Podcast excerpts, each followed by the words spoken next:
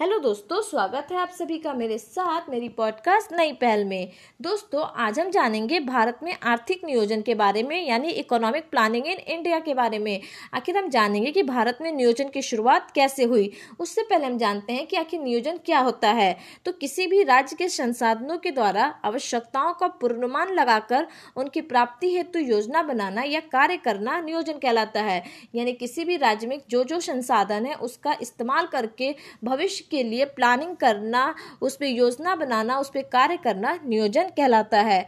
अगर नियोजन के इतिहास की बात करें तो यह आज़ादी के पूर्व ही शुरू हो गया। सबसे पहले 1934 में एम विश्वरैया ने अपनी पुस्तक प्लान इकोनॉमी फॉर इंडिया के माध्यम से बताया कि भारत में खुद का अपना आर्थिक नियोजन होना चाहिए। इसी के साथ 1938 में कांग्रेस का हरिपुरा में अधिवेशन चल रहा था, जिसकी अध्यक्षता सुभाष चंद्र बोस कर रहे थे, जिसमें इन्होंने एक कमेटी का गठन किया, जिसका नाम था नेशनल प्लानिंग कमेटी या एनपीसी या राष्ट्रीय नियोजन समिति, और इस कमेटी के प्रथम अध्यक्ष बनाए गए जवाहरलाल नेहरू। इसी के साथ 1944 में अर्देशियर दलाल की अध्यक्षता में मुंबई के आठ पति पूंजीपतियों की मदद से बॉम्बे योजना प्रस्तुत की गई, जिसमें भारत की आर्थिक नियोजन पर ज़ोर दिया गया। और वहीं 1944 में ही श्रीमन नारायण ने गांधीवादी योजना को लेकर गांधीवादी योजना को प्रस्तुत किया। इन्होंने गांधी जी की तरफ़ कुटीर उद्योग पर ज़ोर देने की बात कही थी। 1945 में श्री एम एन राव जनवादी योजना को लेकर आते हैं, जिसे पीपुल प्लान भी कहा जाता है। और 1950 में जयप्रकाश नारायण सर्वोदय योजना लेकर आते हैं। सर्वोदय का आसान शब्दों में मतलब होता है, सभी का उदय होना। इसी के साथ 1950 में योजना आयोग का गठन किया जाता है, जिसके लिए 1946 में एक समिति का गठन होता है के सी नियोगी की अध्यक्षता में। और 15 मार्च 1950 को योजना आयोग गठित की जाती है।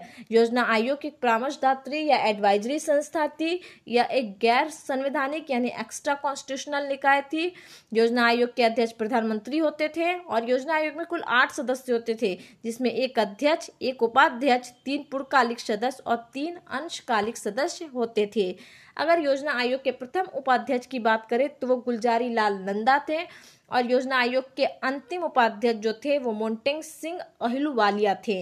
योजना आयोग के संदर्भ में ही नेशनल डेवलपमेंट काउंसिल यानी राष्ट्रीय विकास परिषद एनडीसी का भी गठन किया गया, जिसका जिसका गठन उन्नीस सौ बावन में किया गया।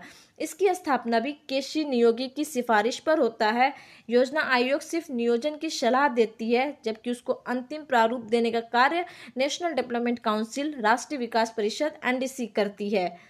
इसके अध्यक्ष और सचिव वही होते हैं जो योजना आयोग के होते हैं।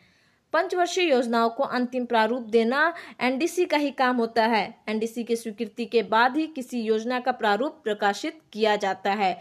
दोस्तों, अगली पॉडकास्ट में हम जानेंगे भारत के बारह पंचवर्षीय योजनाओं के बारे में।